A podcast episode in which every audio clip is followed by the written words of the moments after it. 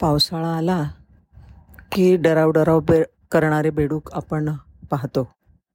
हे मोठे झालेले बेडूक सुरुवातीला अर्थातच छोट्या अंड्यामधनं बाहेर पडतात. आणि अंड्यातनं बाहेर पडल्यावर की नाही ते पहिल्यांदी माशासारखे असतात. म्हणजे कसं की ते एकतर पाण्यात असतात आणि दुसरं म्हणजे त्यांना शेपूट असतं. त्यावेळेला त्यांना म्हणतात टॅडपोल. अशीच दोन बेडूक होते टॅडपोल. एकाचं नाव अन्या आणि दुसऱ्याचं नाव मन्या. एकाच वेळच्या एकाच अंडीपुंजामधनं ते बाहेर पडलेले होते. मोठे उत्साही होते ते. ते काय करायचे? त्यांच्या छोट्या शेपटीकडे बघायचे आणि इकडे तिकडे त्या शेपटीच्या साह्याने इकडे तिकडे पोहत पोहत आपच्या आपल्या आजूबाजूला काय आहे ते बघत असत. पाहता पाहता त्यांना दोन हात आले आणि त्यांना इतकी गंमत वाटली. लगेच ते आईकडे गेले. आई आई हे बघ आम्हाला नवीन दोन हात आलेत. आम्ही ह्या हातांनी काय काय करू शकतो बघ? आम्ही लवकर पोहू शकतो पुढे जातो. आई बेडकाला मोठं बरं वाटलं. तिने अभिमानानं त्यांना जवळ बोलावलं. अरे वा किती छान दिसत आहेत दोन हात. पण माहिती आहे का पुढे काय होणार आहे? तुम्हाला आणखीन दोन पाय पण येणार आहेत मागच्या बाजूला. आणि पुढच्याला हात नाही म्हणायचं. पुढचे सुद्धा पाय आणि मागचे सुद्धा पाय. आणि त्यावेळेला ती मागची शेपुटे ती गळून जाणार आहे. मोठ्या आवडीने तिला मेटॅमॉर्फोसिसची प्रक्रिया समजावून दिली. आणि ते बघितल्यावर मात्र ते ऐकल्यावर त्या दोन्ही टॅडपोलवर त्याचा दोन्हींचा परिणाम फार भिन्न झाला. आणि त्याच्या भविष्याबद्दल खूप उत्सुक होता. अरे वा नवीन पाय आल्यावर मी काय करीन? आणि तो उत्साहाने पोहत राहिला. कधी नवीन पाय बनतात हे पाहण्यासाठी तो कधी कधी मागे वळून पाहायचा. आणि अगदी जोर जोराने इकडे जा तिकडे जा इकडूनचं खा तिकडे खा इकडे इकडे काय मिळतंय ते बघायचं. पण मन्या मात्र वेगळाच विचार करत होता. तो म्हणला कशाला करू मी खाण्या नुसती खटपट? नाहीतरी ही माझी शेपटी गळूनच जाणार आहे. मग कशाला या शेपटीचा व्यायाम करायचा? जाऊ दे काही नको. खायला काय इकडे पण मिळतंय. तो एकाच जागी बसून राहायचा.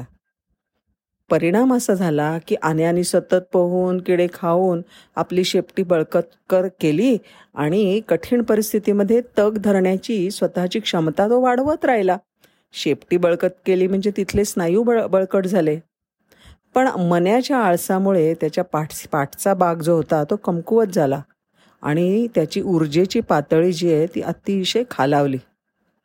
आई बेडकाने मन्याला शेपटी शेपटी वापरून दूरवर जायला अधिक वेगळं वेगळं खाणं पकडायला सांगितलं.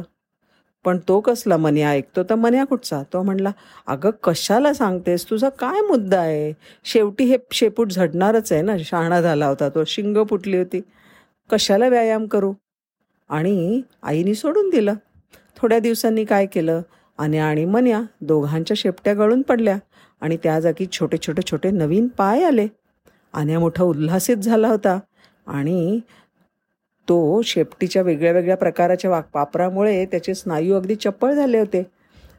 पुढे आलेल्या पाया पुढे ज्या वेळेला भविष्यामध्ये म्हणजे आता ज्या वेळेला त्याला पाय आले त्यावेळेला त्या पायांनी उड्या मारण्यासाठी तो अगदी सज्ज झालेला होता. शरीर तयार होतं त्याचं. मन्याला पण नवीन पायांचा आनंद झाला. पण ती वापरण्याची शक्ती बाकी त्याच्याजवळ नव्हती. त्याचे स्नायू बिलकुल तयार झालेले नव्हते. तलावामध्ये की नाही मोठे मोठे साप असतात मासे असतात कासवं असतात. ते सगळे होतेच ह्या तलावात सुद्धा. शिवाय बगळे आणि इतर वेगळे वेगळे पाण्याकाठचे पक्षी भक्ष पकडायला टपूनच बसलेले असतात. आन्या स्वतःचा बचाव त्यांच्यापासून करू शकला. कारण तो चपळ होता.